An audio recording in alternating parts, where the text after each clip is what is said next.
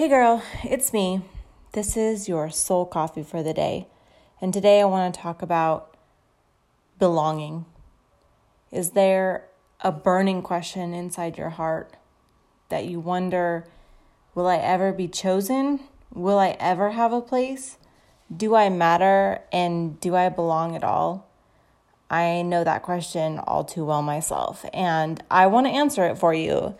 The answer is yes. But the answer that we really need is only found in Christ. I want to read you Ephesians 1:11 in the message.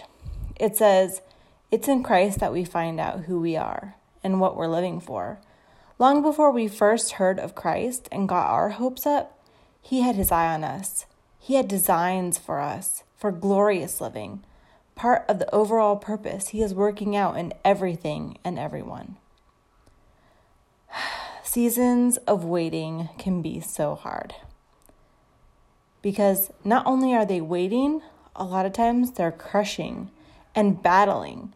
But you know what? Just because things are hard does not mean you're not chosen. In fact, I think it's proof that you are. You were chosen long before you longed for it. And God prepared good works for you long before you wondered what they were. Remember David? He was out there with those boring sheep for so long before he ever became a king. And Joseph waited in prison. Moses waited in a desert. Joshua waited by remaining under the current leadership of Moses.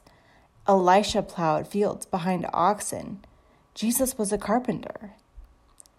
These seasons, they have their purpose. We can't fast forward them no matter how bad we want to all those waiting rooms for those people in God's Word were preparing them for the place God wanted to take them. Even the places that hurt, that were confusing, lonely, and seemed monotonous, were all going to be working together for the good God had planned for them. Girl, it doesn't matter who doesn't see you, because God does. Remain under his mighty hand and in, in due time he will lift you up. That's from James 4:10.